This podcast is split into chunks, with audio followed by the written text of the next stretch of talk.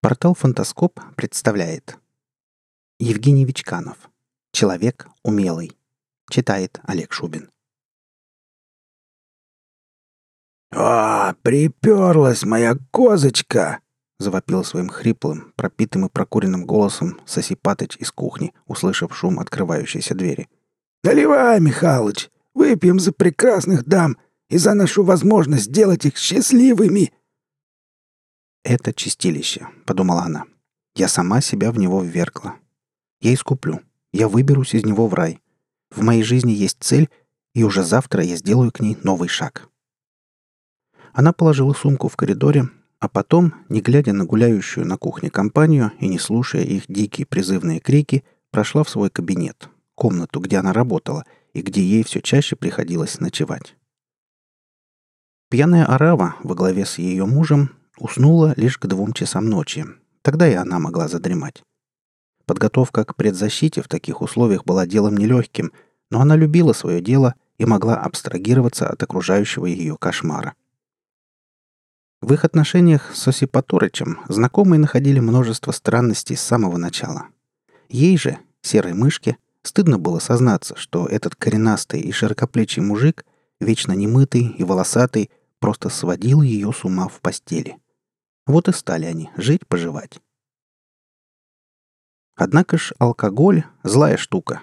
Столь разнообразящая сексуальную жизнь в начале, его возлияния стали губить эту жизнь в конце. И только тут она осознала, как же попала. Вслед за неудачами в сексе начались побои и унижения. Он бросил работу и пил уже дни напролет, обзавелся такими же друзьями, и вот уже два года, как ее жизнь превратилась в ад – «Чистилище», — повторяла она себе. «Я искуплю. Я вырвусь». В пять часов утра крики известили ее о том, что ее муж и его друзья столкнулись в своем общении с неразрешимыми противоречиями. Грохот драки быстро затих. Муженек не растерял еще свои силы, и три друга оказались на лужайке перед домом в весьма плачевном состоянии очень быстро. А храп победителя — возвестил о его полном моральном удовлетворении результатами спора. Пьяная побитая арава, сыпля матом, поплелась домой, зарекшись ходить в этот дом. Подолгу Соси Паторыч с друзьями не общался, часто их менял, уж очень вспыльчивый был у него характер, а силища немеренная была весомым аргументом, позволяющим решать любые проблемы и выигрывать любые споры, порой даже против пятерых оппонентов. Она тихонько заплакала, и заснуть уже не смогла. В восемь была назначена предзащита. Нужно было привести себя в порядок после трех часов сна, которых ее мозгу, конечно, было недостаточно, чтобы заработать в полную силу.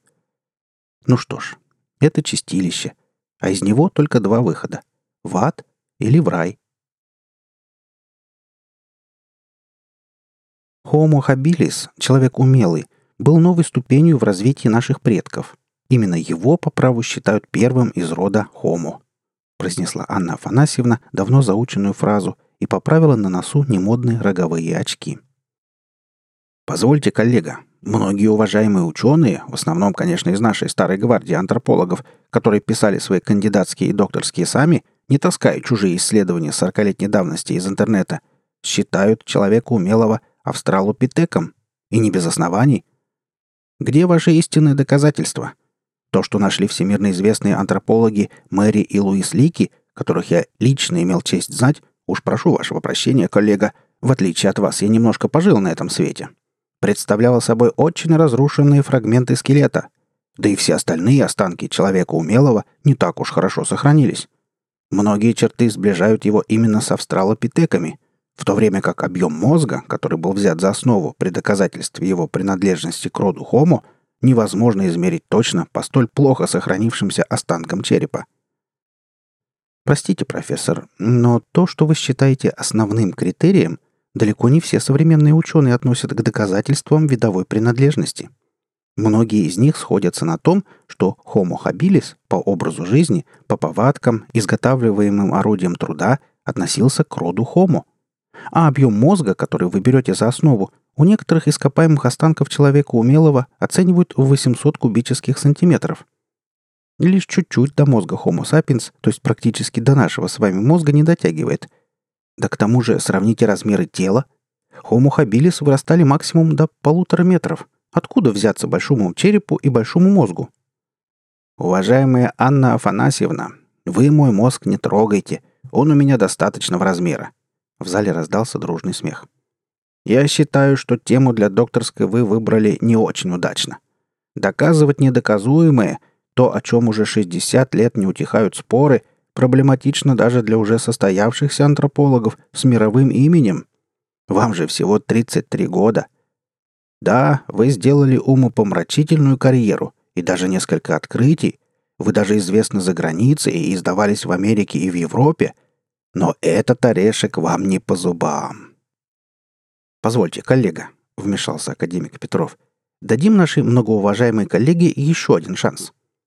Анна Афанасьевна, если в течение полугода вы сможете доказать свою точку зрения, основываясь либо на своих собственных, либо на всемирно известных мировых открытиях, в виде исключения, из уважения к вашим заслугам, мы продолжим разговор о защите вашей докторской диссертации. А пока предзащита переносится на неопределенный срок, но не более полугода. Спасибо, Петр Федорович. Наука — это вся моя жизнь, и я приложу все усилия, Слеза выползла из-под оправы ее очков и скользнула со щеки на пиджак.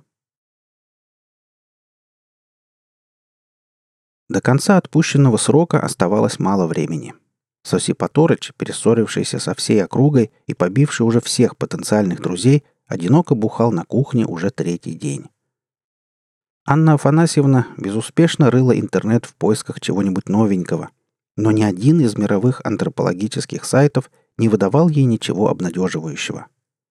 За прошедшее после предзащиты время она была уже на трех раскопках. И ничего. Лишь на последних, которые велись неподалеку от их города, в каких-то 60 километрах, во вновь открытой стоянке древнего человека, они нашли фрагменты позвонков. Но череп, как они ни копали, найти они не смогли. Черепа не было, а значит, не было и докторской. Соси Поторыч по обыкновению своему поддел плечом хлипкую дверь в ее кабинет и ввалился, как будто не заметив замок, на который она закрылась. Грязная, волосатая, сильно пахнущая алкоголем обезьяна. Таких рисуют в школьных учебниках биологии. Треснув ее для начала по плечу и оставив очередной синяк на ее многострадальном теле, он завел старую песню о том, что наука денег не приносит, и она должна найти вторую работу, а то у него опять не хватает на бутылку. В усталом мозгу серой мыши зародился очаг возбуждения, который захватывал все новые области ее головного мозга. Она тихо сказала, «Опять ты дверь сломал». «Я сломал, я и починю. Я всю жизнь, все своими руками. Я ж человек умелый». Еще один удар по ее голове замкнул необходимые нейронные цепи. Нож для бумаги из верхнего ящика стола оказался в ее руке сам по себе. Между основанием мечевидного отростка грудины и местом крепления к грудине седьмого ребра лезвие проникло к самому сердцу практически без помех. Антрополог должен знать анатомию, тем более анатомию предмета своего исследования — человека умелого. Последняя статья в интернете, которую она прочитала, разоблачала подделку фрагментов черепа австралопитека. Австралийские ученые попались на ерунде. Эту ошибку она учтет — Домик на отшибе и отсутствие друзей давали ей достаточно времени. «Поздравляем вас с величайшим открытием современности, Анна Афанасьевна! Из докторской!» На перебой кричали профессора и жали ей руку. Она улыбалась. «Приносим вам свои соболезнования по поводу гибели вашего мужа. Нелепая и ужасная смерть. Сбит поездом сказал ей после официальной части академик Петров. «Да», — ответила она, и слеза скатилась из-под оправы очков по щеке и упала на пиджак. Еле опознала тело. Так все было изуродовано. Можно ли попасть в рай, совершив смертный грех, она не знала. Но знала точно, что она уже не в чистилище. Докторскую она выстрадала и не чувствовала, что совершила подлог. На месте стоянки древнего человека она нашла череп человека умелого. Объем мозга вполне подходил. Возможно, она лишь не совсем верно оценила его возраст. Вы слушали рассказ «Человек умелый». Автор Евгений Вичканов. Читал Олег Шубин.